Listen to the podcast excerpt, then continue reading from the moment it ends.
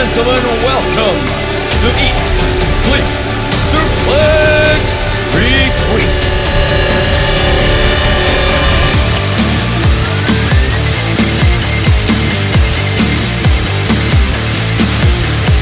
Hello, everybody, and welcome to this, the latest episode of Eat, Sleep, Suplex, Retweet. Yes, we're still in lockdown, what feels like an absolute eternity, but we're still here to provide you with the substandard wrestling banter that we always do on top of our fantastic discussions on the sport. Today, we're going to be talking about something a wee bit different, something a bit more to the east of the world. No, we're not talking about coronavirus before people ask. We are talking about something from New Japan Pro Wrestling, and we are talking about the famous series of matches that took place between 2017 and 2018 between Kazuchika Okada, whose name I never pronounce, and Kenny Omega. Kazuchika. Kazuchika Okada, yeah, I can pronounce his name. Okada and Omega. We'll be talking about those four matches that they had over those period of 18 months. But before we get kicked off in the discussion of that, we're going to have a bit of housekeeping. So please go into our social media channels if you've never listened to it before. Follow us Facebook, Twitter, Instagram at Suplex Retweet, where you can follow the discussion. And you can also subscribe to us on any good podcasting site. Uh, just search for Eat Sleep Suplex Retweet, and you can also find our bonus feed Suplex Retweet Extra there as well, where we do extra content such as reviews of Raw, SmackDown, and hopefully whenever they return soon, uh, of New Japan Pro Wrestling shows. So subscribe to that for all the great content. But now let's introduce today's panel for the show. We're pleased to be joined by actually the two hosts of our New Japan Pro Wrestling review show, East Meets West. First of all, is a man who I describe as the most patient man in the world, as he's locked down in the house with his brother Ross. Yes, give him credit, it's Scott McLeod.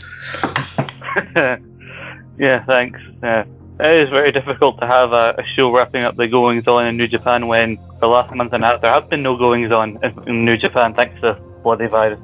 Yeah, that's why we're, we seem to be doing a lot of WWE reviews. What do you think about that? You know, it's entirely up to yourself, but hey ho.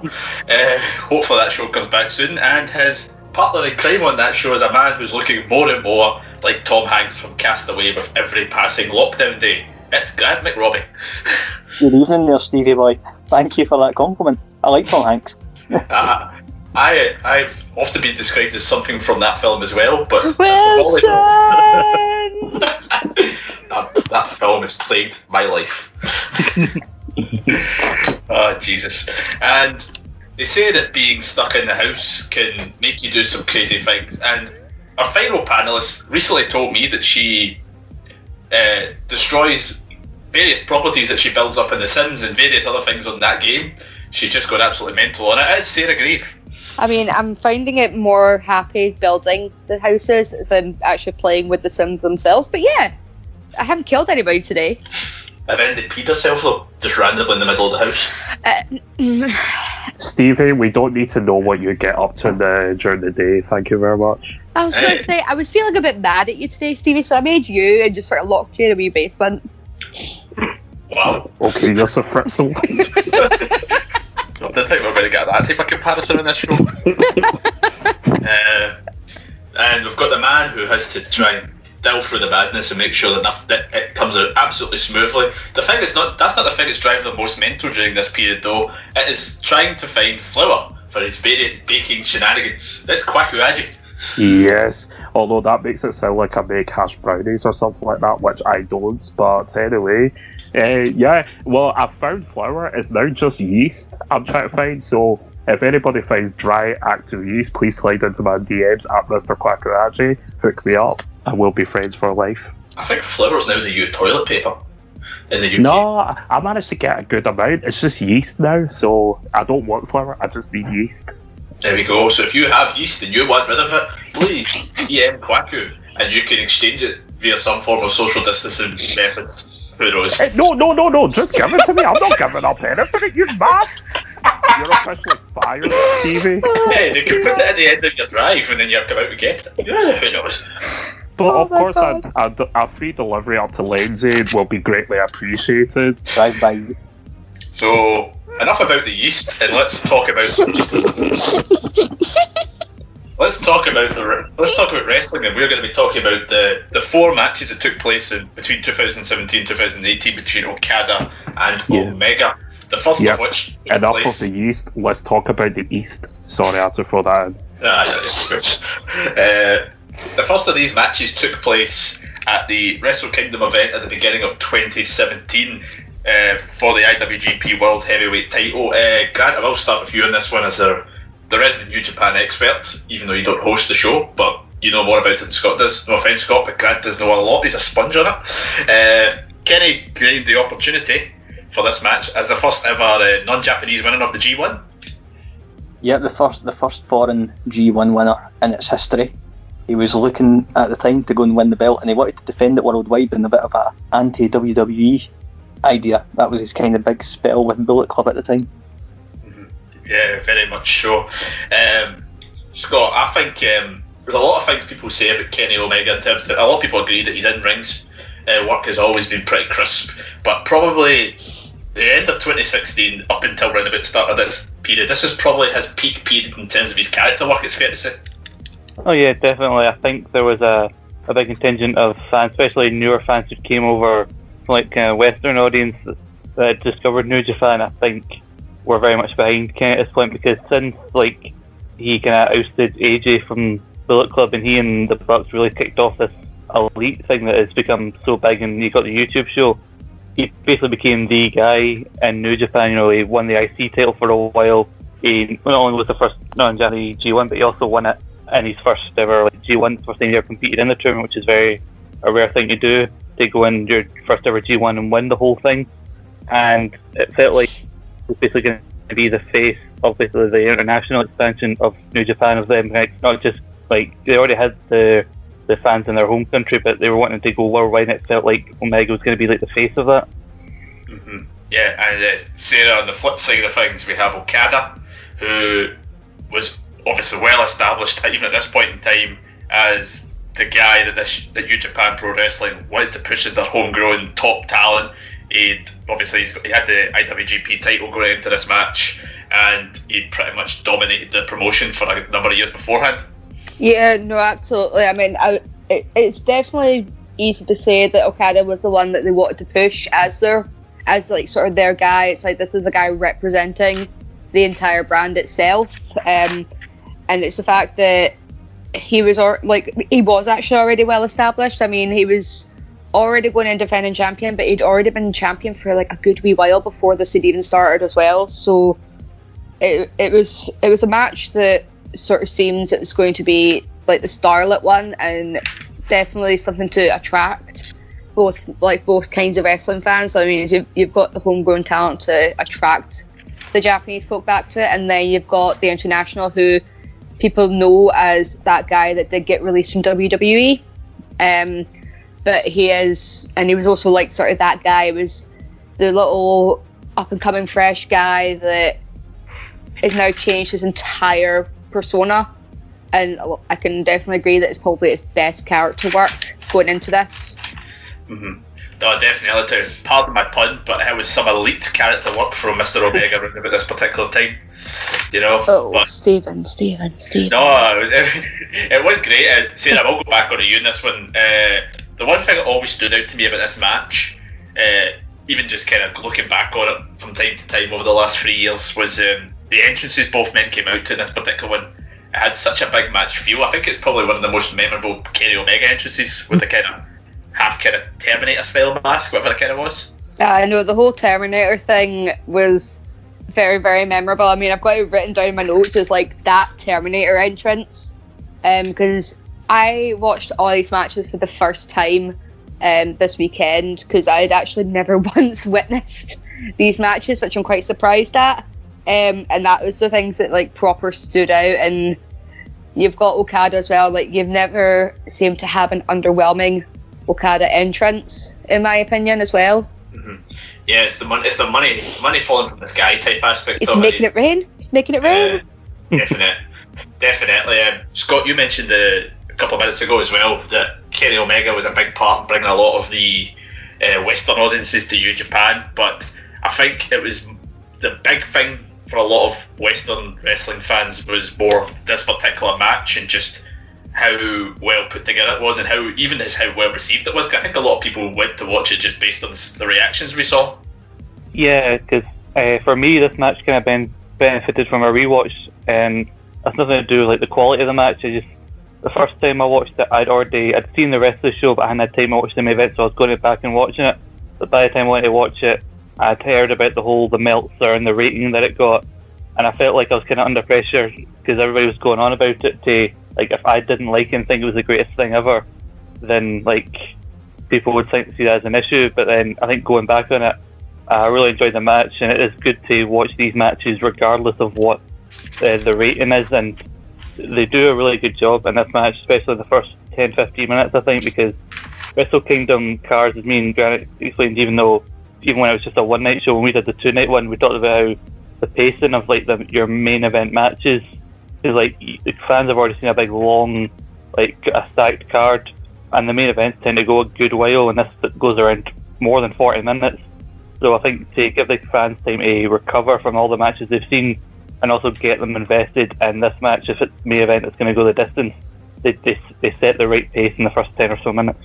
Yeah, Grant Scott mentioned obviously the, the timing of the match. It was a 45 minute match. It was, I don't, uh, correct me if I'm wrong, I think it still is the longest uh, uh, Japan 4th Tokyo Dome match of all time. Still, it was nine minutes longer than the match the previous year, and it was actually longer than the two matches that came before it combined. Do you think maybe was it is it risky to go so much longer than the match before it? And if it is risky, do you think they picked the right guys to take that risk at this particular time? Obviously, we think we know they did. They, they definitely picked the right guys for it. I mean, I'll be honest, this was actually the first New Japan match that I ever watched. It was I saw the reactions. I'd been maybe four years removed from independent wrestling and anything non WWE, and everyone said me it's 45 minutes. I was like, oh, that's a long match, and I never lost interest in a single minute. It's a constant story throughout that they told, and I just couldn't see two other people pulling out something like that after the matches that come before it.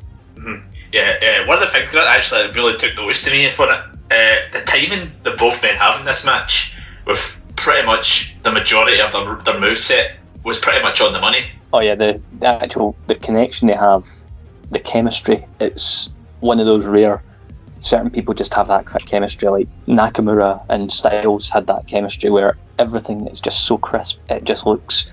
You can't even. You sometimes lose the belief that it's pre-scripted to an extent. You're like, wow, they just done this. Mm-hmm. Yeah, definitely. I, Sarah, you we mentioned in the uh, over the last week while we are prepping the show, some of the spots we kind of see in this match kind of is typical of that type of hard hitting, nasty type spots that make you just kind of grimace when you kind of uh-huh. watch it. The particular one that you mentioned, the the dragon suplex from Kenny oh. Omega off the top rope to Okada. I don't think he's ever hit that move since again from the top rope. Somebody may correct uh, me if I'm wrong, but I've never actually seen him do it since. Um, I don't. I think he's tried to because um, there's been a few times I'm just like not that bloody Snapdragon again because um, that was that was the one thing that was in my notes and it was just watching it like I'm going to reiterate what Grant said. You can't actually tell that this is all predetermined. It's all scripted and all this sort of stuff. You're just like, like the storytelling just it draws you in and it makes it believable. I mean, that Snapdragon from the top turnbuckle, I screamed and sort of yelled, and I was like going, "Oh yeah, oh yeah, oh yeah, oh yeah!" And like, fun fact that that Dan told me is that Okada's actually said that that is the his least favorite move that he's ever taken in his entire career, and I can't, I can't, I can't, you know, fault him for saying that. He he, says that, but yet see some of the Germans that man was hitting, the snap Germans. My God, the, I know he, he was hitting Omega's neck and head off the canvas. Yeah, sitting on the couch like, what the heck? I mean, it kind of makes you wonder um, if both of them are just as crazy as each other. Um. yeah, definitely. Um, Scott, uh, we've as Scots have Scots, obviously not named Scott, obviously it's from Scotland for people listening. um, uh, are used to going to a lot of ICW shows where table spots don't often end well. I always find that with you, Japan, the table spots don't look very safe. And the Oh. one that Kenny Omega takes in this match is one of the nastiest table spots I've ever seen in my puff. Yeah, that's always a cause concern when these tables come out because they're really thin. They've got like kind of metal legs, and even when you hit them, there's no guarantee that they'll properly break. And this one doesn't even break. I think a bit of the middle falls out, but this table kind of just topples over, which makes it even more nasty. And the thing that was really interesting to me was, I think the idea of taking a table spot is very much a non-New Japan kind of thing to do. I think it was a sign of kind of the Western influence that like of Omega and that and all the other Gaijin wrestlers were bringing in. But what I thought was interesting was it was Okada that brought the table out, which I thought was interesting. Do you expect uh, Omega being the Gaijin wrestler to bring the table? It was Okada that did it. Grant Okada was doing a lot of stuff in this match, and maybe a lot of people didn't really see from him. I mean, he was quite, he was pulling out a lot of athletic moves as well. Uh, I'd never really seen too much from him. It became a lot of his staple stuff, the kind of the crossbody into the crowd type idea. Uh, but he was doing a lot of stuff I'd never actually seen him do before. Yeah, it's like Omega brings that out of Okada. Um, Okada's got he's got a very sometimes rigid move set in his big matches. The crossbody over the barrier, a draping DDT usually gets involved. The tombstone, the jumping tombstone, into the rainmaker, that sort of thing. But Omega really brought Okada's A game and probably some of the most beautiful drop kicks I've ever witnessed in my life, like getting Omega on the top rope and banging him proper with it. I figured he did. He did what to him. I still think Mark Jindrak's got the best drop kick ever. But Don't start that again. Don't start it again. to be fair, that's that's pretty much the only thing Mark Jindrak had going for him in his career. Sadly enough for him, you know, if anybody's watched the Ruthless Aggression documentary on the WWE Network, you know how much bad luck that man had in terms of being left up for Evolution. Um, Sarah, uh, the counters. There was a lot of counters. Very much, uh, and some of them were very innovative. One of my favourite ones was the. It's kind of thing we kind of see over the course of the series. We'll talk about a lot of them. The ways that Okada was reversing the One Wing Angel. Yeah, no, this is what I was saying to, to Daniel to try and like under, sort of understand everything. Was as soon as he knows that he's going into that electric chair position, it's get out because I'm not I'm not going to be able to kick out essentially because in Japan no one's ever kicked out of the one winged angel and like that's the whole you know rule of finishers. It's like if it's hit properly, it's a finisher. Um, and I think okay, like it, it, it shows the start of the storytelling because it also it shows that Okada's not taking his opponent lightly as like the Kenny Omega pre-Bullet Club that everyone used to sort of just take lightly and underestimate. Um, it shows that he actually did his homework.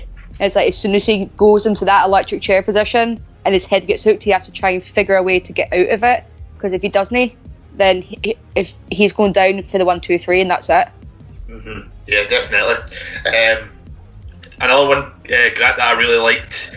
Uh, the V trigger reversed into the snap German suplex. That was really innovative. It's something I've never actually seen in any form of wrestling. No, never seen anything like it. The actual, just how smoothly it goes, and I mean that was like the V trigger is bloody horrific looking to take at times with the way Omega hits it. Mhm. But as you were saying earlier, the angles for the Germans, the reversal into the German, it's just like what an angle. I'm pretty sure everyone subscribes to the Kota Ibushi School of Selling, where I should land on my back. No, no, land on your head and neck. You'll be fine. Somebody needs to tell that man, like, Kota, you are very good. Stop dropping on your neck. We want to see you wrestle for a good number of years to come. Um, and obviously, Scott, you mentioned it as well earlier on. This was the match that broke the Meltzer rating system. this was the one that got the six stars. Now, I'll say this because I'm pedantic in that way as a man with a stats degree. I hate when you have a five star rating when you break it and go and go six stars. What did you? What's your thoughts on that? I think something gets lost in this is kind of the idea that a star rating, that if you give a star rating to someone, that's just based on your particular opinion, and this was his opinion.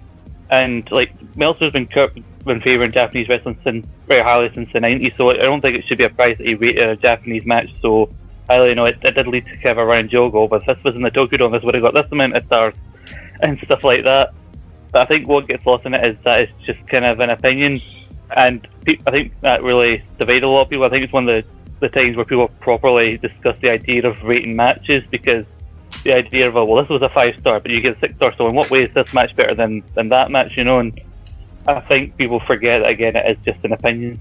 hmm Yeah, Grant. I think to a lot of guys, I think the thing it was a lot more, you know, reassuring in praises. It didn't just get praise from Meltzer. It got praise from Daniel Bryan. It got praise from Mick Foley. It got praise from Stone Cold Steve Austin. So when you hear those type of names say, "Go watch this match," you think this must be as good as this uh, journalist is saying with Meltzer. Oh yeah, the, the reaction everywhere was unreal. I mean, I had, like as I say, it's the first match I watched of New Japan, and it was all based on these reactions coming from all these people. And like, right, this must be something special because they are really raving about it. It's and I'll, I'll say it's like Meltzer's thing. It is an opinion. He's got his scale, which everyone always remembers zero to five, but he also has the minus scale as well because he has had minus matches. Um, but yeah, I mean, it was it was a match that really set people talking everywhere. You couldn't look anywhere on Facebook, Twitter without it being discussed in some shape or form. hmm And that's probably what you want when you're trying to maybe push your product to a worldwide level. Uh, Sarah, I'm going to ask you this question first before I ask the rest of the guys in this one. We've got four matches we're going to talk about in this show. Where would this rank in between the four matches for you? One, two, three, or four? Um, I'd probably say it would rank third for me. Mm-hmm.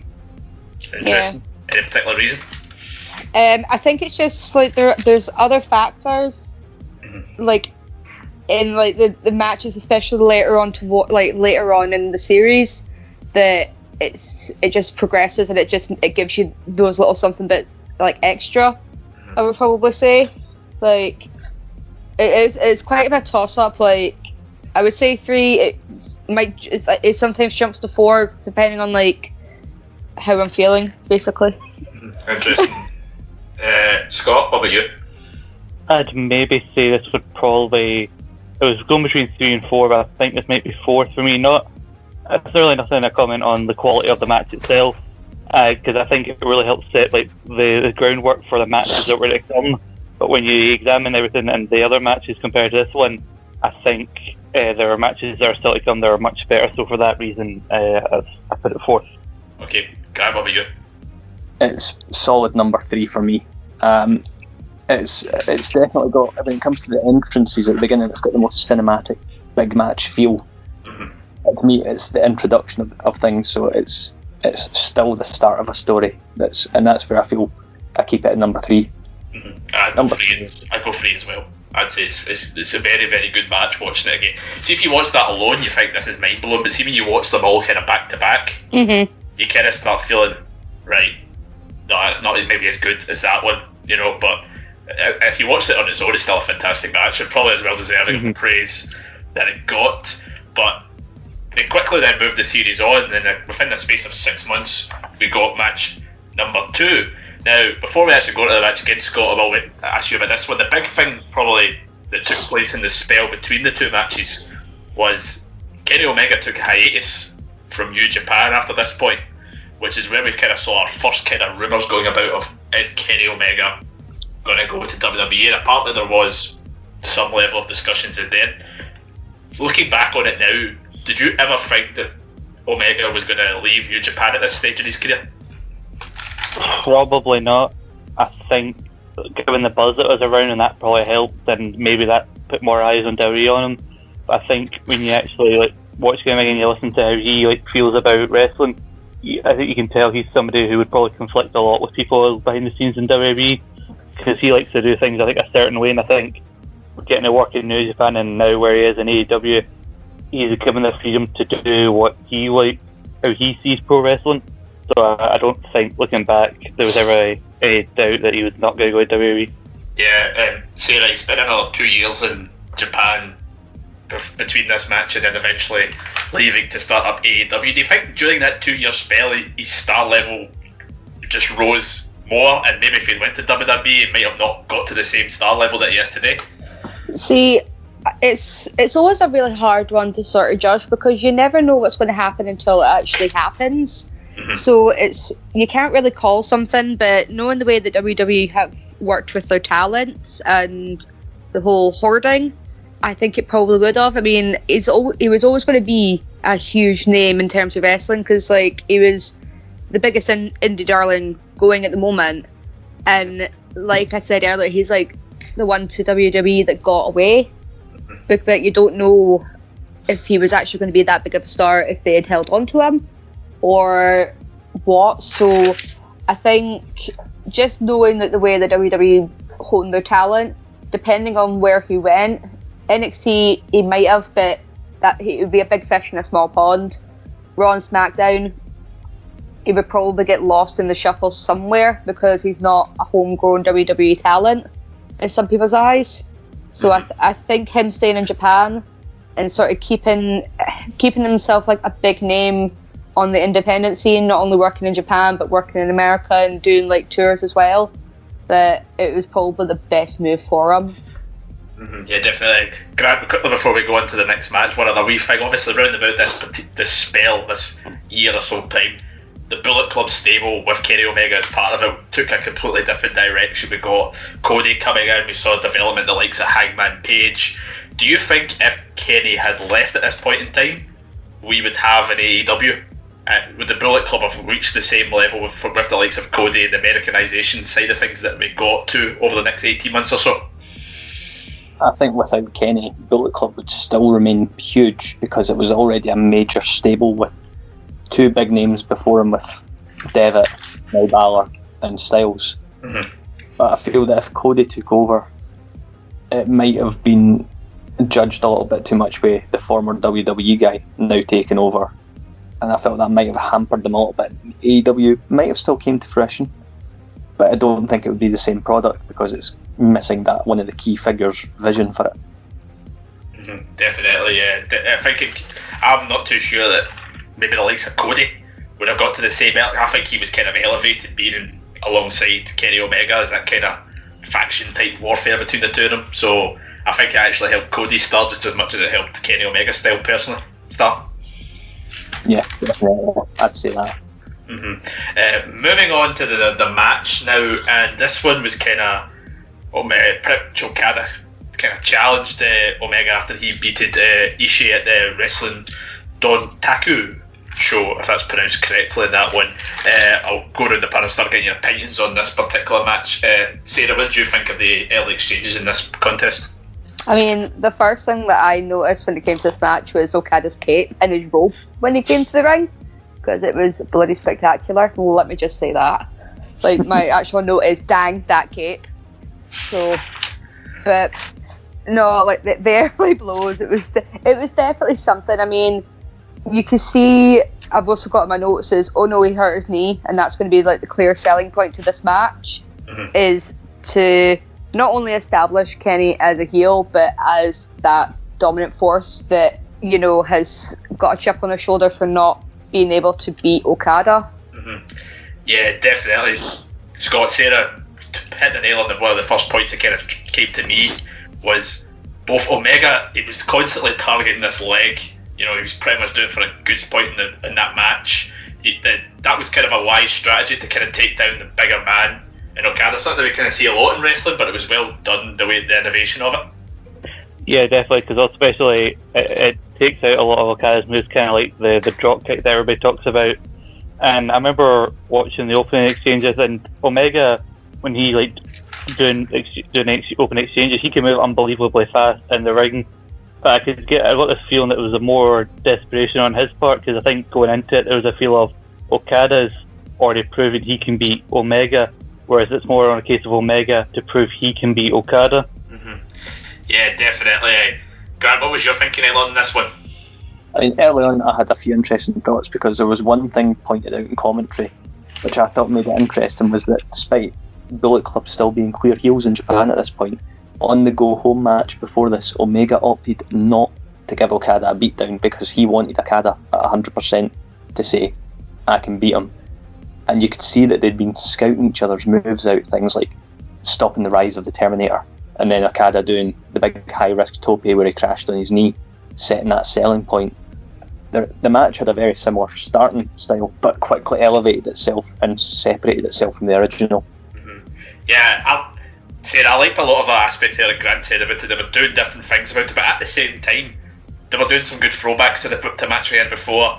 We talked about the table spot in the first match. There was Mhm. a point in the match where it looked like they was going to go for the table spot again, but uh, Omega scouted it a wee bit, so they were doing a lot of mm. wee throwbacks to that first match to kind of think, obviously, like, Omega is the man who lost the first match, going, no, I've learned from my mistakes, I've studied this match, and I'm going to try and get the better of you, which I think is clever in a wrestling rivalry like this.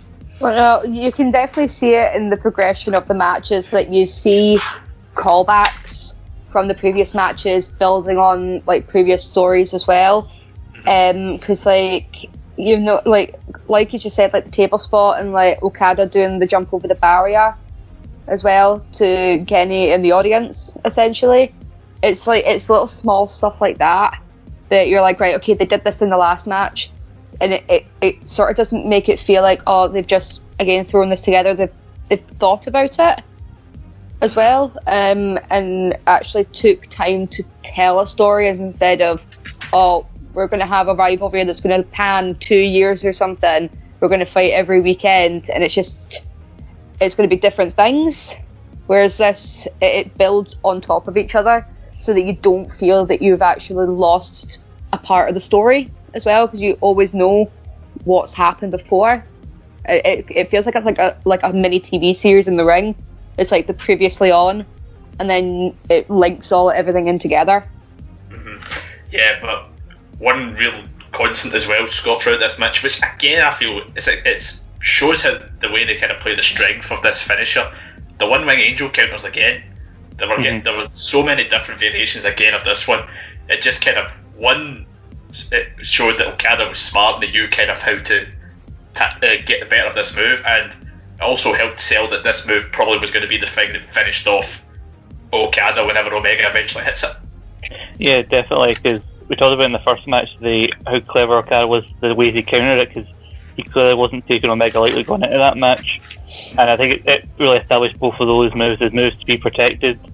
And it didn't devalue it by having them it in the first match, but have Okada kick out, they protected and kill it with that kind of doubt in your mind that if Omega had a chance to hit that move, he would have took the title from Okada. And I don't want to jump too far ahead, but like, there is a moment in the match where he finally does hit it, but the exhaustion, I think, at this stage plays a factor because he hits it. I think he forgets how close Okada is to the ropes, and Okada gets his foot on the rope, so like, he has hit it. But you got to think again, if he hadn't been so close to the rope, would that have been hit?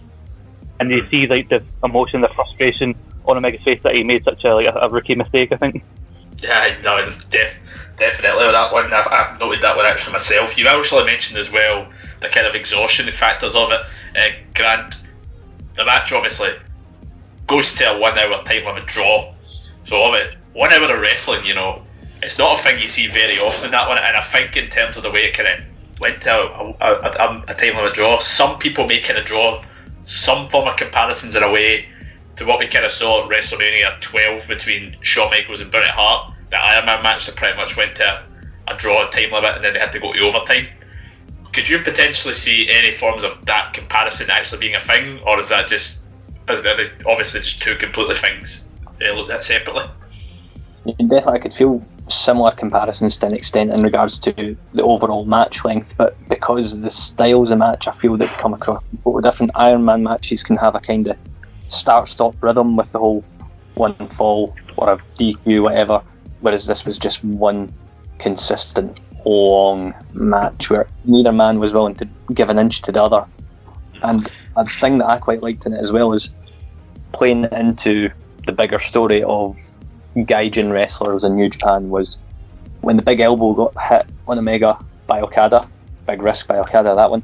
Mm-hmm. Regi's been more focused on the Bucks than stopping that, and it plays into the whole story of Omega and Bullet Club being hated by the New Japan office. Hmm. Am I right in saying that Red Shoes referees every one of these matches? He maybe doesn't referee the third one, but he definitely referees three of the four. He's your, he's your, he's your big, your big ref, like your Chioda WWE sort of thing. Like If is it's if it's your main event, Red Shoes is going to be the going to be the referee.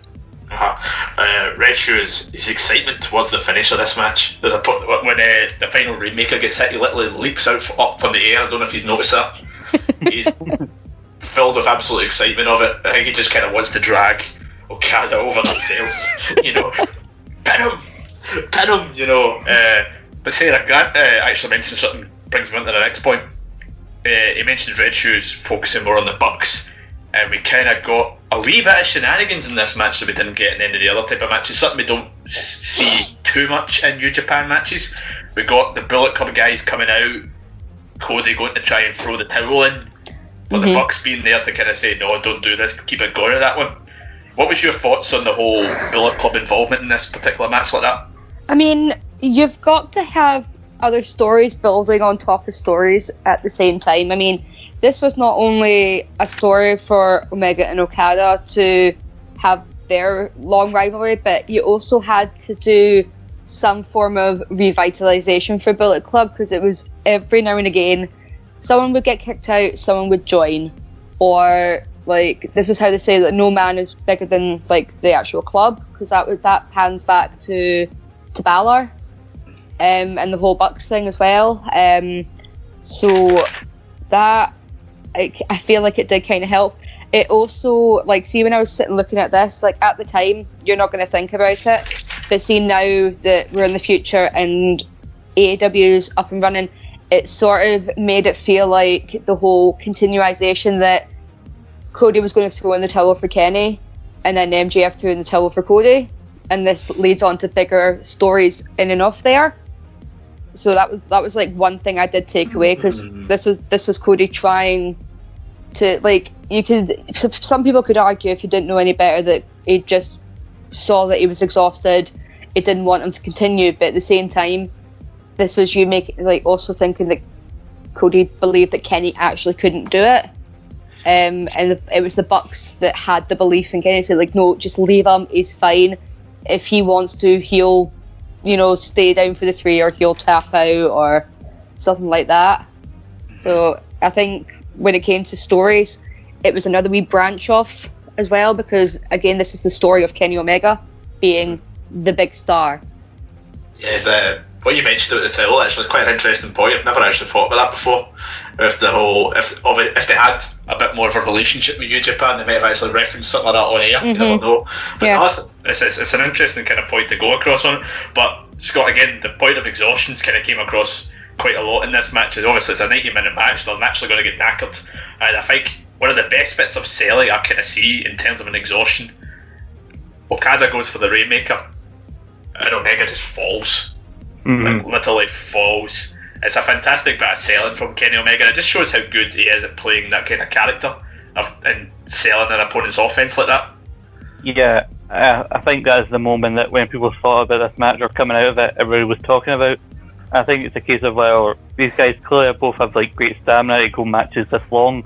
It just shows like believability that even the best will get tired after a certain while. And what I did love is how Kenny was selling the exhaustion even when Cody came out to uh, for the tell him, but it was almost like when he noticed that Cody had the tell, he gained this like second life and he just started firing all these moves at Okada, and all the Bullet Club are all around the ring. They're all just cheering Cody Kenny on, and like it wills them. It feels like they believe, and it wills you in at home to believe that Kenny might actually do this. And what's interesting is with it, I love how it continues the storyline with the Bullet Club and the eventual dissension that would carry on. I think for the next year is that Cody then tries to one up Kenny, and like immediately after the match, when Okada's like in the back amongst all like the reporters and he's exhausted, Cody's there immediately challenging him to a show they have in the US the next month.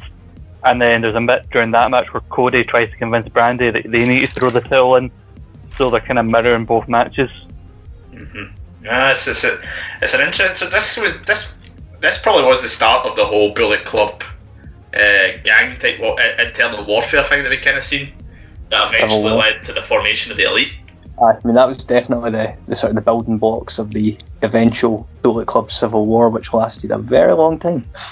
Yeah, and then it just kind of stopped, like very abruptly. You know, they just kind of went, "Oh, we're no longer part of Bullet Club now. We're our own stable." And then, you know, uh, AEW happened, All In happened, and obviously the the rest, as they say, is history on it. In terms of the finish, guys, did you actually were you happy about the draw? Do you think it was the right choice? Obviously, in hindsight, it makes sense, but at the t- uh, if you at the time, obviously it's better for Grant Scott. Obviously, Sarah just knew about it in advance. Do you think this was the right call at the time? Uh, I think, given that, like you said, it was like 40, 45 minutes in the first match, I think you, if you want to, in hindsight, if you want to like uh, one up that match, you want to make the second match as memorable. I think that was probably the only thing they could have done had them other than put the belt on Kenny, which I don't think they were ready to do just yet, even though he'd been there for quite a while. And I think the moment and the way they built the match, I think it really lulled in, and you were meant to feel a bit like robbed when the thing the bell goes because it's Okada crawling towards Omega. But I think in hindsight, it was the right decision to do because the way they, they put it together, it's it's great that it was as loved as it was because nowadays it's very rare to see a one hour time limit draw because I think the common thought about uh, society today is that we we have so much form, different forms of entertainment, uh, our attention spans are a lot like harder to keep. Like our attention spans are a lot shorter. So fair dues to these guys for being able to make a one hour match so like so much so good for you to invest in. Yeah, I think this is the best of the three. It's my personal opinion. Best of the four, sorry. I think this is the best of the series. What do you guys think? Oh yeah. Sarah, It's what do you think? I mean, I would say it is one. It's probably like one of the top ones, but I think just for me, I I'm not used to viewing hour long matches, so my attention span was a bit falling in and out, and uh, yeah, I think like my opinion, like it's not the best of them, but that's just because I just couldn't pay attention, um, and I think I was just a very bit worn out Mm-hmm. at watching it. So, like, I wouldn't say any of the matches were probably like the worst. Like, you've asked us which one, like, in what way I would rate this. So it's like I said, match number one, I would say is third, but I would say that this match for Dominion was like third, but just just slightly better because again, it's building blocks. But in my opinion, like, I preferred match number four out of mm-hmm. the entire out of the entire series. Mm, interesting. Uh, Grant, you were going to add your point there.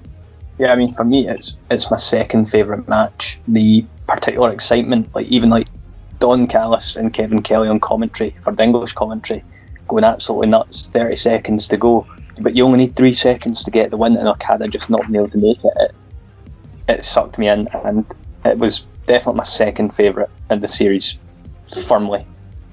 Uh, Scott, what did you think? I think because I watched like all these like uh, matches again over the course of the week is like while at the time it might seem weird to like try and keep focusing on a one hour match, given that we're in lockdown, it's a case of well, what else am I going to do with my day? And I think especially with this rewatch, I think the second one for me, given like the way it ties into the other like story big storyline, which was the dissension in Bullet Club, it built on the first match and what would take, come later. I think this has to be the best out of before. Mm-hmm. Yeah, you make, you make a good point. Like, what have we got better to do? We can watch four of the best matches that the company's ever produced, or we can watch the government continuously tell us it's not. We're not at that stage to tell you the plan yet, so you just have to stay in. But that's that's for the political uh, podcasts, not for the wrestling podcast. We're here to talk about these matches, and we're going to take actually a short break here after we've just finished talking about the second match. And when we come back from a break, we're going to talk about match three and match four. Uh, it'll be interesting to hear the guys' points on that. But we're going to take a short break first, and we'll see you in a bit. Wrestling has more than one royal family. Hey guys, this is Brandi Rhodes, and you are listening to Eat, Sleep, Suplex, Retweet. Today, we're looking back to a night that shook the world the main event at Wrestle Kingdom 11. There was no doubt the two best fighters in the pro wrestling world would give their absolute best, but how close was the ultimate decision? Okada was six months into his fourth reign as IWGP Heavyweight Champion, a title he's held for nearly the past 18 months. The Rainmaker, wrestling's gold standard, was constantly praised as the best fighter to walk the planet. In the other corner, the first foreign G1 Climax winner, Kenny Omega. Winning the G1 Climax means you get a contract for an IWGP Heavyweight title shot at Wrestle Kingdom. Oh, Okada! Oh, yeah. I have never beat you. I have never wrestled you. But for Omega, it meant more than just a title. You made me sick. Everything you have was given to you. Given to you by this company. But that's not to say you haven't been a good champion. You have protected Japanese wrestling. He wanted the keys to the company's driver's seat. I am taking the main event of Tokyo Dome, and I'm going to take everything that you treasure. And there are no shortcuts around the ace. As he's proven time and time again, trying to pinpoint Okada's weakness is useless. His opponents will have to break right through his core. And that's exactly the strategy Kenny Omega developed that night at Tokyo Dome. The cleaner concentrated on working out the champ's midsection and lower back, attempting to weaken his kickouts. With the leg hook to his shoulders down. He knew that he had one opportunity to hit Okada with his finishing move. A move that nobody in New Japan has ever kicked out of the one winged angel.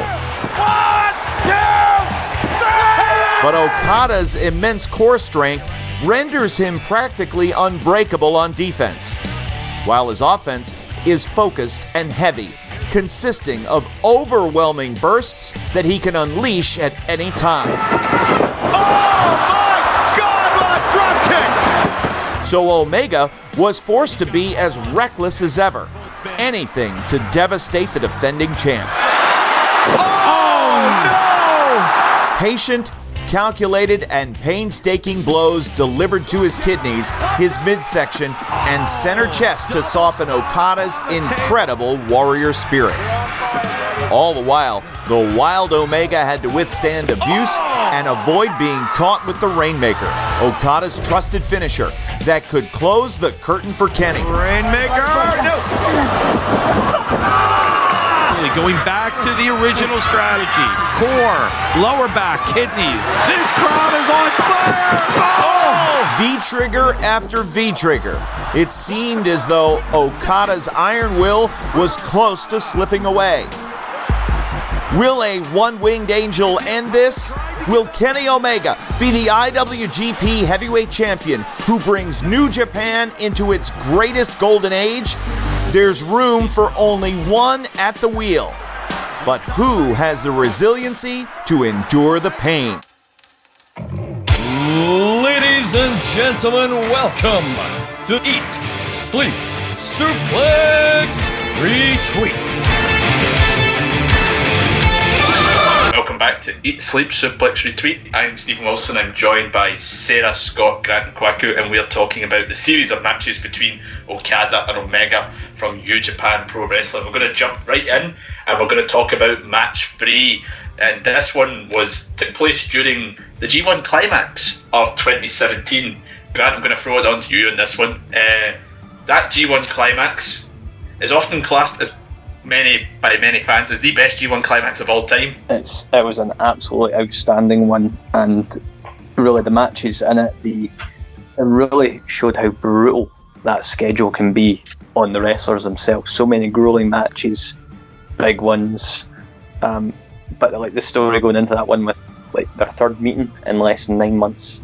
Which, when you compare that to other promotions like WWE and that, you're normally like match 345 in nine months by now but you had Omega riding high at that point as the US champion, just newly introduced belt. But for this, Omega, uh, the pressure was on. He needs to beat the person he's never beat to get to the finals and aim for the back-to-back G1s. Yeah, uh, Sarah, obviously, Grant mentioned third match of the series. They've got to do something to kind of make these matches feel bigger and bigger each time. And going into this, when this was the final group match, it was essentially winner goes to the final. Okada came in. He had one loss to EVIL and one draw to Suzuki. Omega had only lost twice to Michael mhm. Elgin and Juice Robinson. So these two were going riding high. They've dominated the group. I feel like, other than putting the title on the line again, this is the only way they could have made it feel bigger for the third time meeting. Yeah, because like the the actual implications of it. I mean, Kenny had to win. It was a do or die. Kenny had to win to get through to the final, mhm. whereas Okada could have settled for a draw or a win just to advance. So it it did up the ante in terms of Kenny's got to beat the person he's never been able to actually beat. Um, and yeah, like I said, apart from putting the belt on the line, which there was no point in them like doing, considering like the the stipulations that come from the G1 anyway. If Kenny was going to pin him, even if he won the G1 or not, he would get a shot at that title belt somewhere down the line. So it it would just go to show that if you're going to put this, if you're going to continue this and go right, we can make this end like in another wee while, and we can continue building without a doubt two of our biggest stars um, that have the most incredible chemistry together. That this is how you're going to do it. I mean, it was just the fact that their only match was scheduled to be the final match of the B block. Mhm. Yeah, definitely. Uh, Scott Sarah mentioned it. Obviously, Kenny had to win this match. Had to win this match, both to win the group and obviously to stop him going two to one to, to knock down to Okada. And was shown in the very early exchanges in this match. He was going for all these big moves within the first few minutes of this match. Yeah, I definitely think this was a must win for him, and especially since he was also the US champion and like that belt was so newly established. And it felt like at the time, uh, just in my opinion, that Kenny winning the title as part again as a slight international expansion of the company, it felt like it was almost a consolation thing that Kenny didn't win the big belt, but he can be the first holder of this new title. And uh, he did well with the title while he had it. But it was interesting to see these two in the G1 because the idea of these matches are 30 minutes, have a 30 minute time limit. These guys couldn't beat each other in their last match and they had 60. So it felt like the opening exchange was very much similar to the opening exchanges in the other matches, but was kind of setting fast forward because they knew time is of the essence. And something I, I meant to say about their first match is that the spots like the, the Dragon Suplex off the top and stuff like that, it was all part of Omega's plan. He set up for the one winged angel, She was never able to hit, which is by a target in the back, the upper back and the neck area of Okada. And coming into this because they drew one such a grueling tournament, Okada comes in with that particular area wrapped in tape. So basically, he's got a bullseye from the, the opening bell, and Omega makes sure to target that during the match. He even rips the tape the tape off at one point. Oh, definitely. Granted, um, the back is definitely targeted two particular moves, but uh, did, did that. The poison ran on the outside, and the dragon suplex on what is described simply now as the hardest part of the ring. Snapdragon on the apron was absolutely brutal looking. Um, another match, another sorry, another move which really helped it, and it's a move that hadn't been broken out for a whole year. Kreuz Rad, the electric chair into the German, extra impact right on the back and neck as well, just to really make sure it counts. And a double under. that- the angle he gets on that German, frighteningly, frighteningly good. It's absolute precision, you know. Oh yeah, the precision on them. I mean, even going back to one of the previous matches, the second one with the knee, and Omega doing like a missile drop kick, bang on to the knee, not even aiming for the top of the body, just the knee. It shows the level of athleticism that they've got, that they can do it so fast, so precise. Yeah, definitely. Uh, Sarah, I'm going to do my first bit of criticalness of this series. Uh, I thought the early exchanges in this match maybe had too many aspects that we saw in the first two matches. There wasn't as much originality until we kind of started seeing that kind of dragon suplex to the apron, the hat, that, that German that Grant talked about. Would you say I'm being too critical? I mean, in a way, yes, you, you are being a little bit critical about it, um, but at the same time, I can see why you're being critical because um, it's basically like we've not been able to beat um like Omega's not been able to beat Okada with this particular move set, so why would he keep going back to it? But at the same time, you know that Okada is not 100% health with that tape on his back, so going back to the same move set, it's just like well maybe all you have to do is catch him off guard for three. And there's the amount of times that he nearly does. I mean, I lost count of how many V triggers that Kenny Omega hits in this match as well. Um, and like the poison ranas like is one of my least favorite moves. Like I hate it. I absolutely hate it when people hit it. But that's just because I'm the sort of person that I know that that can really paralyze someone if it goes wrong. Um, so it, it makes me cringe, and I think it was like it's when the drop kick into the poison rana on the outside that that just I was just like, nope, I'm not having any of that. Do you think Kenny Omega does the V trigger too much nowadays? You think it's something he really pulls out far too often, or do you think he does it the right amount? I mean, getting a knee to the face is never fun. So, of course, of course, like pulling out that V trigger is going to. It's all you have to do is is to knock someone out. So, if you know exactly where to hit someone on, on their face, then yeah, I would pull out as many times as he did as well.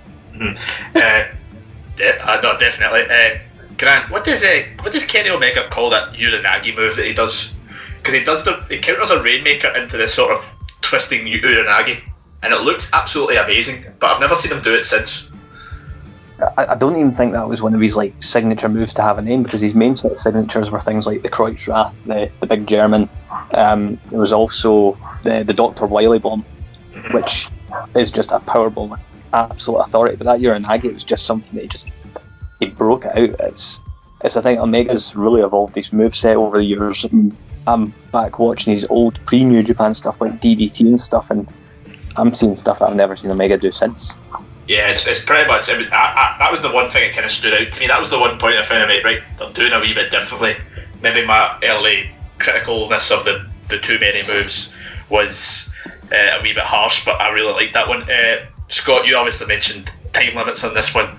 We have a 45 minute match to open the series, we've got the hour match in the second, and then the one we'll talk about in a wee bit that goes on for longer than an hour. Sometimes a lot of people say currently now in wrestling there's too many focus on the big bout feel that kind of match that needs to go on half an hour to be great. Do you think this match was an example of a match that doesn't need to have that length of time and still be a good match? I, I think so because again it, it created that tension that they could easily have went to a draw again given it's only 30 minutes and it's weird to think that in a series of matches the match that just went under 30 minutes is the shortest one which is something you don't really see a lot of. To kind of go back to a point you made, Stephen, I actually noticed like some of the similarities as well because, uh, like, especially in like the opening sequences, they seem to do similar spots in like especially in matches kind of two and three. But I think you'd notice that a lot more when you watch these matches so close after the other, as kind of I did when I was like watching them back for this show. Mm-hmm. Yeah, I watched the. I was back to back but I watched the stuff in this matches. That's why it kind of it kind of stood out to me. But maybe if I kind of didn't see the match, obviously if I watched the real time, you'd be like, right, okay, that's that's this part of his move set type idea. But there's only so many times I can see a man of Okada's height do a crossbody into the crowd. you know, it's like it, it, it's like I like it the first time, but it's like when all the big. It's like I'm trying to think example. It's like when I first saw a tope suicida. I was like, that move looks amazing, and then I go to shows and I see it in every match. I'm like, right, okay, fair enough. We know you can fly. Big whoop. you know, in this one. Um, Sarah, what did you think about the timing? Do you think did you like that? You mentioned earlier on in the match two, it went on a wee bit too long. Your concentration was starting to go in. Did you feel a lot more focused watching this? I think that I think my concentration was going because I watched it right after the first match. Mm-hmm. Um, so it was like match one, match two, had a break, and then I watched matches three and four consecutively. Um, but like, because we were discussing this in the chat as well, like Grant making the point that it's for easy viewing because people can pay close attention to a 30 minute match. Like, that's not the reason that I got invested in the fact. It's uh, like the reason that I got invested was not only the fact that you had the storyline going behind it, but the fact that it was like a proper reason to have a 30 minute time limit. It was the B block final of the G1 Classic, um, and that has got to be like a certain time limit. Um, so I think that's probably what helped in terms of catching on, because especially in New Japan they like to announce how long the matches are going, just so that they know that they're keeping up with the time limit. Because going back to match two, when they announced it was at like 50 or 55 minutes, you hear the crowd going, ooh, because they actually didn't realise. And I was just like, holy, wait, I was like, wait, that's been like an hour, are you kidding me? I was like, how are they still alive, let alone wrestling? Um, but you can see that 20 minutes into the match, this is something that I've got. Like, after like the flying V trigger and like the big massive Uranagi that I just called the big Uranagi, um, the Kenny's back is purple at this rate and this is two thirds into the match, and you're sitting going, there's still ten minutes left, and each each of the men are just like, what have we got to pull out? I mean, you've pulled out uh, a Uranagi, you've pulled out like a one-winged angel counter into a tombstone. Like it's just like what have you what have you got left to do to put this man away? Um, but yeah. But he does eventually hit that one win angel, and he finally gets the victory over Okada. I'm actually going to go with Grant because I'm going to put him on the spot because I know how big of a Tetsuya Naito fan he is. uh, see, after Kenny Omega won this match, finally got the, the monkey off his back, should he have won the G1 for a second year in a row? I'll be honest, I don't think he should have. I think Naito was the right one to win it, and I'm still raging that they never pulled the trigger on Naito at the Wrestle Kingdom after it. I would agree on you on that one. I thought that was a bit of a.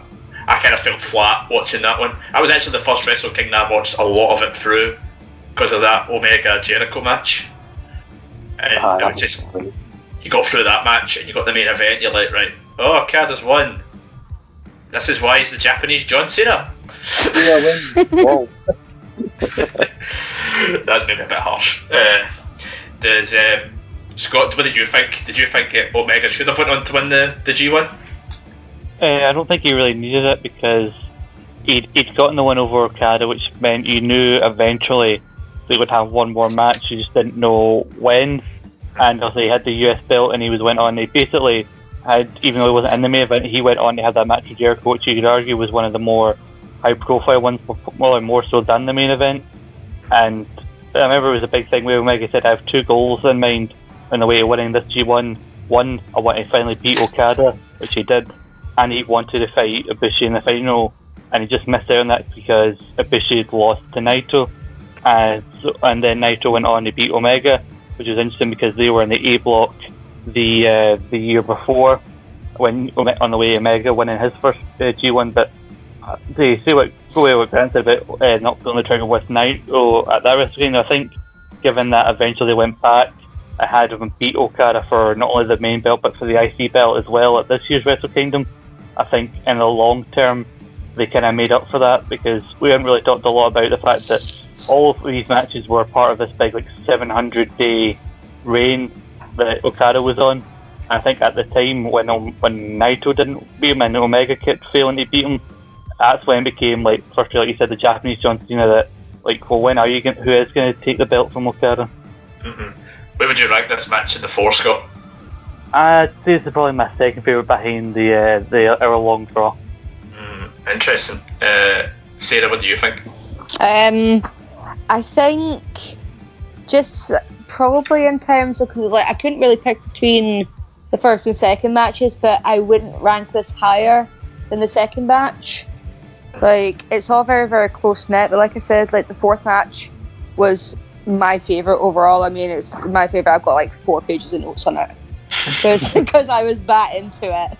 Um, and but like I said, this was me watching them for the very first time, um, instead of like watching them for maybe like the second or in Grant's case probably like the twentieth or twenty fifth time. Um, correct me if I'm wrong. Am I wrong? It's definitely double digits for viewing these matches, and that's a lot of viewing time. Where, where would you put Where would you put it, Grant? It's actually my least favourite of the matches, but My still one of my well. It's, it's an overall favourite match of mine in wrestling in general because it's it's exemplifying what the G1 was. But in the scale of those matches, it feels like the small fish. Yeah, it's probably one of the best matches of that G1, but it's the worst of the series to me. It's not saying it's a bad match, but it's just not at the same level, which is obviously now going to bring us on to the final match of the series, which was match number four. It's obviously it was one one one going into it, and this was two out of three falls with no time limit. Sarah, we'll start with you in this one. we had a one year, about a one year gap between this match and the match we just talked about. Did you think that that was what this match needed? A bit of a time to let the two of them go off, do other things, and then eventually come to a head again. I mean, definitely. When I actually like mentioned this, so I was like, this is quite. Like, I mentioned it to Dan because he was he explains all New Japan stuff to me because I'm clueless. Um, but I was like, this is quite a long, a long time period. And he was like, not in New Japan. Like this is actually kind of average. So it was. It's interesting to get like different perspectives on what they deem because I noticed that you could see between matches, like from actually from match one to four, is Kenny's popularity has went shooting through the roof. He came in as a face in this match. He was a heel in the other ones. Yeah, um, but you can still see that, um, like throughout this match, that he, he did revert back to like heel tactics and everything. It's like he had broken off from Bullet Club. Essentially, he had joined back up with Kota Ibushi, and there's a couple there is like a couple of things that like again add to the storytelling. Um, so I think, see, having making this a two out of three falls, I've said this so many times that I believe a two out of three falls match is the perfect way to finish a rivalry. Yeah, and yeah, and you've got no time limit as well, so it's just like just let them fight it out, see who's the who's the best man, and that it, it was basically the perfect way to wrap it all up in a wee bow. Mhm. Uh, Grant, you're a man of impeccable fashion taste. Uh, talk to us about Okada's tights. Oh man, the the, the, ti- the tights. Everyone was missing Okada's thighs by this point. Oh. That's, that was a sign of heel Okada. I mean, bu- building on what Sarah was saying there, there's quite a lot of big stats going into this as well because of that extra long gap between the matches. Mm-hmm. We had the Golden Lovers back together after Ibushi saved Omega from Cody and a battering. The Bucks' friendship with Kenny was on the edge, and at this point, the three matches combined were two hours, eleven minutes, and twenty-six seconds of in-ring time. You know, and Okada was on a world record beating 720 days reign as heavyweight champ, def- 12 defences, beating all of Tanahashi and setting him as the golden boy. Mm-hmm. Now, this is the point you guys have been waiting for. This is my rebuttal on on Okada. Now, people, all, I, I'm often quite crit- criticised because I'm not the biggest Okada fan, and people say, "What do you not see about him?" See, in this particular match, and most of this series of criticism, some of his moves come across so slow and so ineffective for Jap- Japanese wrestling, or just wrestling in general. He does a DDT during this match that looks like it takes him about half an hour to land it. I don't know. Um, what's what's your thoughts? I, uh, give give me your reasons. You know, because I just think he does. I think Kenny Omega makes him look so much better than he actually is. Grant, do you want to take this one? Yeah, I mean, I'll, I'll, I'll, give, I'll give I'll give you one thing. Now, this is the one bit of criticism I will give Okada, and this is probably the one of the things you hear me say. Is I think the Rainmaker is one of the worst finishers in all of wrestling. It's absolutely it's, it's so bad.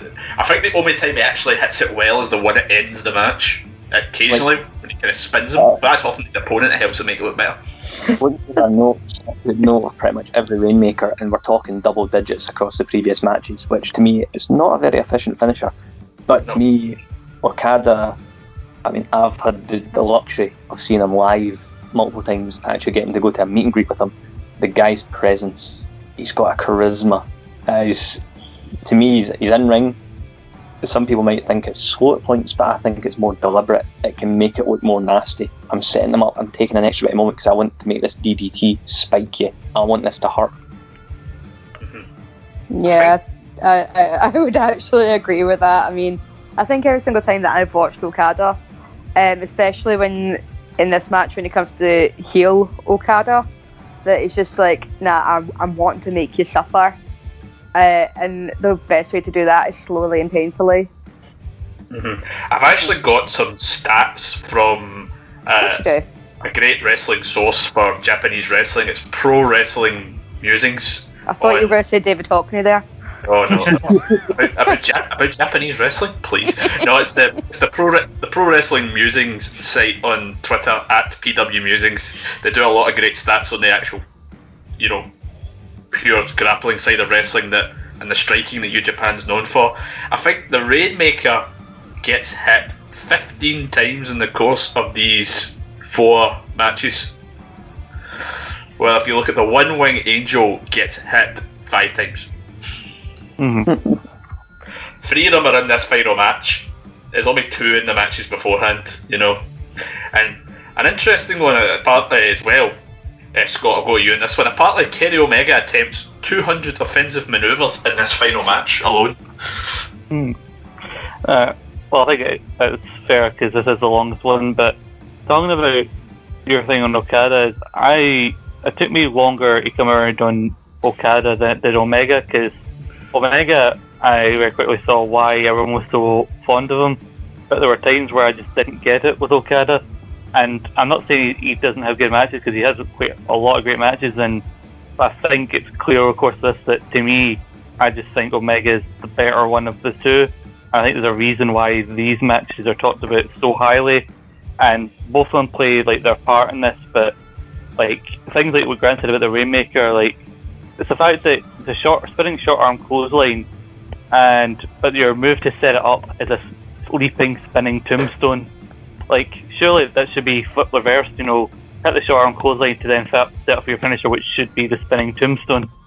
Mm-hmm. I feel like, see, watching these back to back, you mm-hmm. kind of see Omega's got a lot more variation, while as Okada, you kind of watch them all, and I think you see the same moves quite a lot. And I'm saying this as a man who's predominantly watches WWE, that I've heard years of John Cena get criticised for doing the same moves over and over again. Now, I'm not going to actually compare the two of them in ring, because you can't really do that, because they've never actually wrestled in the same environment at any point. So, but if you kind of there is similarities in the kind of move set on them, but they obviously are a lot different. I'll end my piece on, top, on criticising Okada. We'll go back to the match. Sarah, you've got a lot of notes on this one. Uh, I actually do. What else, Steve? What's, what's your thoughts on some of the stuff that went on? Um, well, I think like see how you talked about. There's only so many times you can watch him do the barrier jump. I was like, I'm pretty sure like if I am wrong, please correct me. That but Okada did actually do that in every single match. Yes. He did. Um, but it was only this time that it went and Kenny managed to pull it into the V trigger. That was beautiful. Like- beautiful, by the way. It's beautiful counter. Well, it is because that again it brings it back to the past matches. Because there was something else later on. I called it the Death Valley Monkey Flip. I don't actually know what Kenny calls it. right? Um, and he was like saying you can't escape doing the moonsault, and every single time Okada was able to get the knees up. Like it's stuff like that. It's small little callbacks. It's like you've tried this, it didn't work before. Why is it going to work now?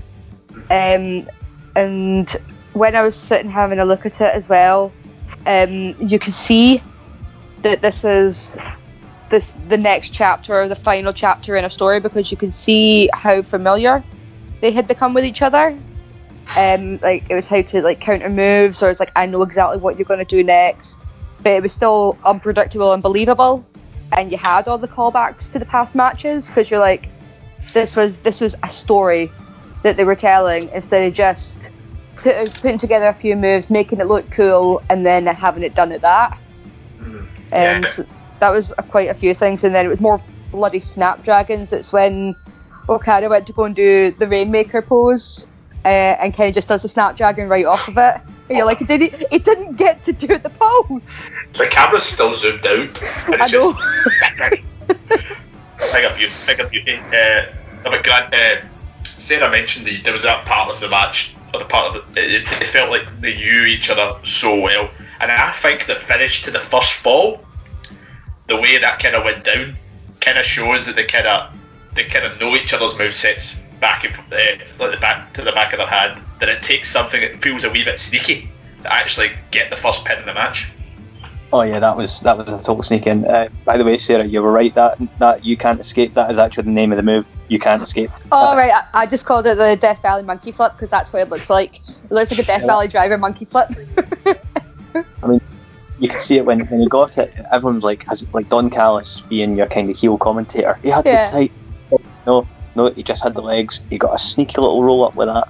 And Okada was grinning from ear to ear after that first fall. When I was watching it, I want to smack you right across the chops right now.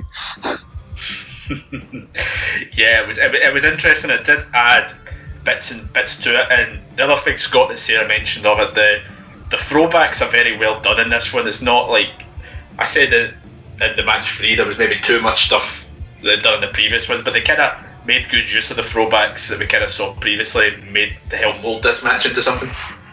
Yeah, definitely. I think given how the three matches that they had had been in such close proximity to one another, uh, they quickly learned each other's movesets and they, it's clear that you know there'd been that year gap they hadn't forgotten.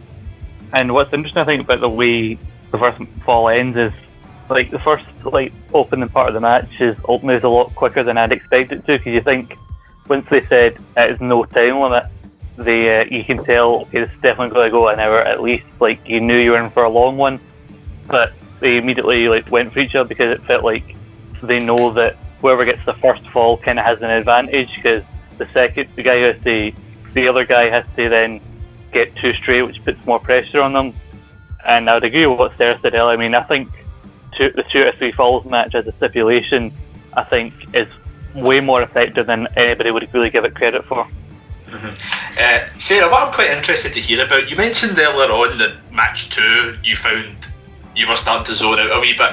Yeah. Uh, you've also classed match four as your favourite of the series, which went on longer than one hour. Uh, I know, so right? I'm quite curious to hear your reasonings here. I think it's like I, think it also ties into the fact that it was a two out of three falls, and usually when you find with two out of three falls, uh, it'll once the fall happens, it goes straight into the next match. Whereas this one, they, they take little breaks, so they basically are determining three matches in the one go, and I think that's probably what made me pay attention to it a little bit more. Um, but that two out of three fall stipulation is probably what made me have a little bit more interest instead of just it being a straight match. It's like there's a lot more to lose. Like it's not Okada just potentially losing the belt to Kenny. It's potentially like being um, made a made a mockery of as well. Um, so I think it was it was basically that the reason that I probably enjoyed this a little bit more is because the two out of three falls gave it a little something extra, and I didn't actually mind it going the length of time it did. It, it did not feel like it because it was three matches split up into one. Yeah, it does often when they when they get the two when they get a two out of three falls match quite right. It's you feel like you're. You, it doesn't feel like a slog. I mean, one of the matches that two out of three falls match that sometimes felt a bit sloggy to me in recent memory was that final Gargano Cole match on NXT last year on the mm-hmm. Takeover show.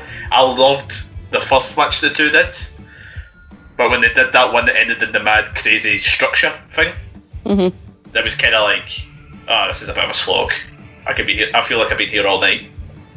So, but when they get something perfectly like this one, you feel it, the, the the hour and eighteen odd minutes that it is just goes in like nothing else. Mm-hmm. Uh, Grant, I've got in my notes here Styles Clash! Exclamation mark! Exclamation mark!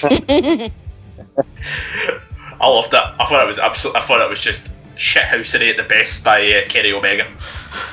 I love the fact that Omega pulled out that, and he also pulled out another person's finisher in the same match. He hit, he hit Okada with Styles Clash, which was absolutely phenomenal. But when you actually watch it, oh, I just realised I made a pun there. That's brilliant. when you when when you watch it, it's not quite as clean as when Styles does it, but at the same time, I think it sells the exhaustion by the fact that they are now on the third on the third fall. Um, good point about going into that second fall because Omega hit that one winged angel to get the second fall. Whereas after the first fall, Omega was ready to go again in the two minutes. Okada was still on his arse.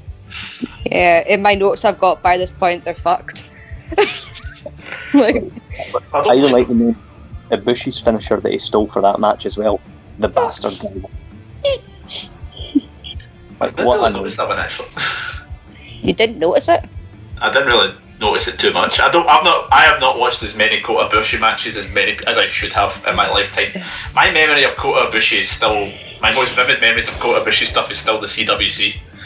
I'd never Yeah. actually seen Kota Ibushi before that tournament. and Everybody thought everybody's like, "This guy's amazing." And I'm like, "All right, I'll, I'll judge it for myself." Then I watched that match with Sean Maluta, and I thought, "My God, he's amazing." That's just talk with Sean Maluta. One, of my, one of my favourite Kota Ibushi things to see is him down in London shooting fireworks in the match. Oh, I've seen that. I've seen that clip recently in the recent years. Actually, that's absolutely amazing. uh, Scott Grant mentioned the exhaustion when he's hitting that Styles clash, and I, we mentioned that in the in the one hour time limit draw. The Kerry especially as well. I think a lot of points he helped himself being absolutely. Knack- I don't know if it's just him selling being knackered or he's absolutely knackered just in general, but it makes it feel so real. Makes it feel like these guys are just like you sometimes see matches that go on for a while and then they come out looking fresh as a daisy towards the end of it. But this is like no, we're genuinely knackered. Yeah, especially given it's going like over an hour, and I, think it adds more risk to that Styles clash because we've seen that move can go wrong at the best of times. But when you're like not the person that usually hits it, and plus you're like exhausted, I think the margin for error was there was a lot more possibilities for error there. But they managed to pull it off. I think I think it, I think he does when he wins both falls with the one winged angel. But I think the one he uses for the third fall, the way he just picks up Okada, but then pretty much almost as soon as he picks him up, he's driving him down. This is, you can tell he doesn't have the energy to keep him there. He just wants to hit the move and just get the match done. hmm yeah. Does it not counter the the Rainmaker into the one and angel at one point? Mm-hmm. Yeah, I, that's one thing I've got my rain notes. Rainmaker into one wing angel is lovely. Stunning. It's, it's, it's absolutely so so good. Um, the official time limit of the match is one hour and ten minutes. Uh, I'm trying to think of a match that's went on longer ever, and I can't off the top of my head. Uh, David Starr, the 104 minute man. Yeah. Ah, yes, David Starr, Or- friend of the show. Or you could count uh, Chris Renfrew v Joe Hendry, which went on for about a month. Uh, let's not. If we're going down that route, I mean, Breed Wrestling, Session Moth Martina and Gene Money are still in the match, and I'm pretty sure it's been ongoing for over six months now. I'm, oh yeah. oh yeah. But then Uh, again, Kuma's still in the Disco Derby as well, and that's been going for over two years now. Yeah, fair, that's ve- that's very very true. Uh, 720 days, the reign of Okada lasted. Sarah, do you think that to end a reign like this, you need something epic like we saw in this match here? Absolutely. I mean, if you're going to do it, at least do it in complete style, because this is, I'm pretty sure this is like one of the reasons that it led to the Okada sort of meltdown as well. So. Oh, Okada! um, yeah, so if you're gonna do it, like Okada was the unbeatable man, and Kenny basically he beat him twice in a row in one match, but twice in a row just in general as well. Uh, and for anybody who's had a 720 day title reign, of course they're gonna snap. Um, and I think it was definitely the big payoff for like the building of Kenny Omega, since like he's come from being the new the newer member of the Bullet Club, getting pushed and pushed, kicking out Styles, and like at this point he had killed Adam Cole and all this sort of stuff. Um, and you had like the whole of what we now know as the Elite. Um, that it was the big payoff, and that he climbed that he climbed that mountain. Um, and it was also the fact that you could see that even the Japanese crowd were leaning more towards Kenny winning than Okada because they'd turned on Okada and Kenny was becoming one of their own instead. And like it was just his popularity was through the roof. I'm pretty sure I saw a cat that looked like Kenny Omega Bullet Club style in the crowd. Some some of us had turned on Okada long before that. I don't think you were ever with Okada. No, I was not. No, I've said my piece. I do not want to get abuse on Twitter. Although I do get that quite regularly anyway for no apparent reason. So enough on that one.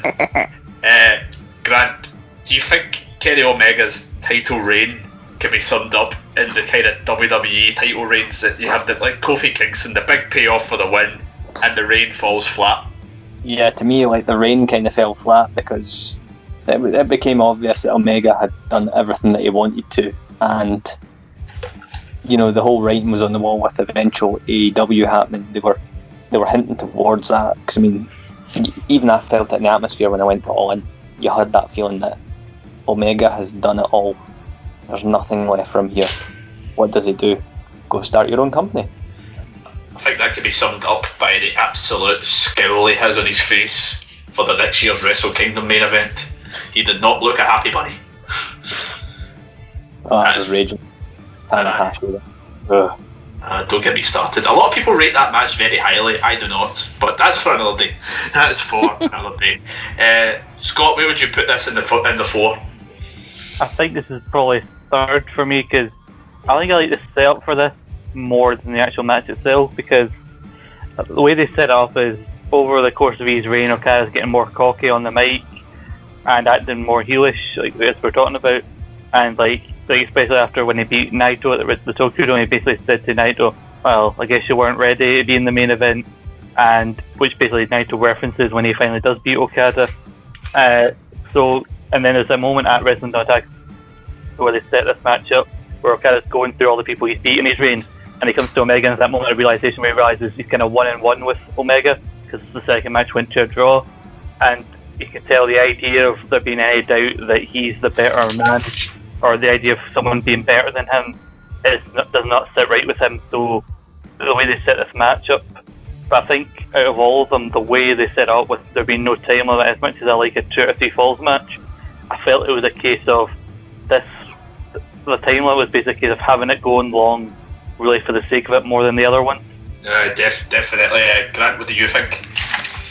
This was by far my favourite of the matches because I was a huge Omega mark at the time. and This was the payoff, and also it has my favourite callback in the entire series when when the Rainmaker gets hit and Okada's the one that collapses.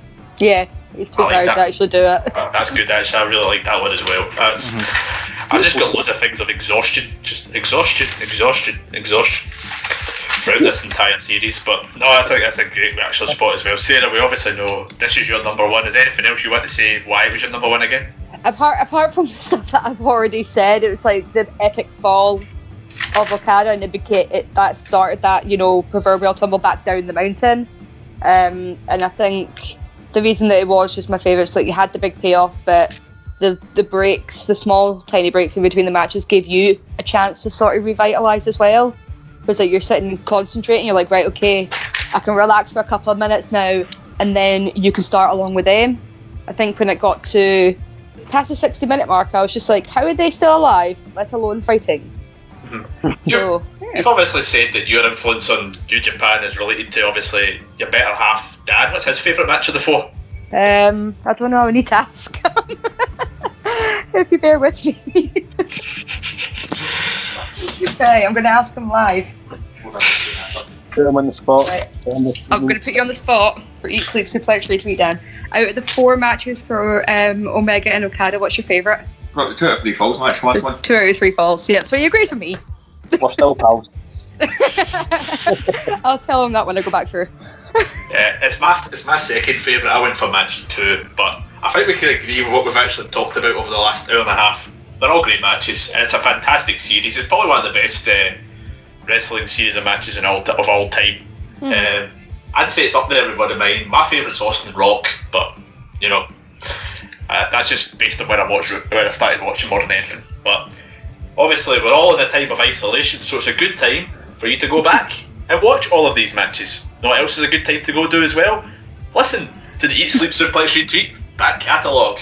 You can find us on any of your good podcasting sites. If you've enjoyed this particular show, just search for Eat Sleep Suplex Retweet.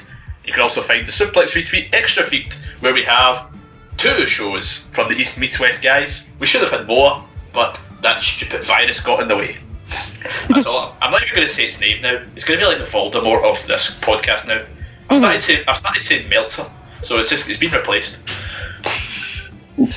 We've got so many Voldemorts on this podcast, David. Don't you deny that? I get really mad about coronavirus when I mentioned the BS man. You know, that's that's when you know I'm getting really annoyed. But Oh yeah. but this has been our show talking about that series between Okada and Omega. Like, like I said, you can access it on New Japan Pro Wrestling World if you want to actually watch the full matches again. For us here at Eat Sleep Suplex Retweet, next week we'll be doing our show on mental health at wrestling. Yes, we're going to be doing it now around about this time. So please listen to us next week. We've still got shows going on on the Suplex Retweet extra feed as well. Sarah, Kwaku, you guys have got your King of the Ring show coming up soon. King of the Ring. yes. Kings of the Ring, because we had our our ever so popular Queens uh, Queen of the Ring fantasy book tournament. Um, so this time we decided to do tag teams of any era or basically genre. So we've we've even got um, two two t- um, competitors possibly facing off. I've I'm going to complete the draw very very soon, so you need to just look out for the video for that.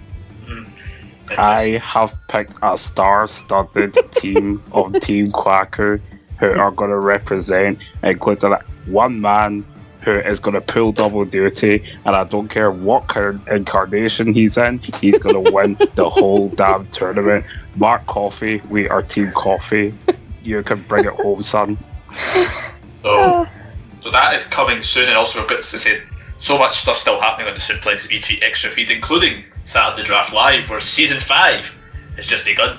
So please stay tuned to that to see my victory, not Grant's and not Scott's. Well, in that case, I'm not tuning in. I'm not, listening, I'm not listening if Stephen wins. You, you botched that, that, that introduction. The way we should introduce it is you should in, stay tuned this Saturday to see who my new co-host is going to be. Who's going to help me continue the glorious legacy of the greatest show on ESSR Extra that myself and Dale Campbell started. Scott, can I just say, you said you were going to make it better. It just feels like you transferred the foot from the left nut to the right nut, so when are you going to make it better? He's a And- brave horse to end up in isolation. So, Nobody So can that- replace David Campbell. so that is so that's coming up soon. But until then, I would like to thank my panel. I'd like to thank Sarah. Ah, Thank you very much for having me. I'd like to thank Grant. Thank you very much, and you're getting beaten in the draft. Aye, aye, we'll see. Uh, to Scott, thank you. Good night and goodbye. And to Quacker, thank you. Good morning and hello. I've been Stephen Wilson, and we'll see you next time. Ladies and gentlemen, Eat, Sleep, Suplex, Retweet now proudly presents Suplex Retweet Extra! Get bonus content on WWE, AEW, NXT, WCW, Scottish and World Independent Promotions. Subscribe now on Spotify, Apple, and Android podcasting sites, as well as YouTube. Head over to suplexretweet.com now.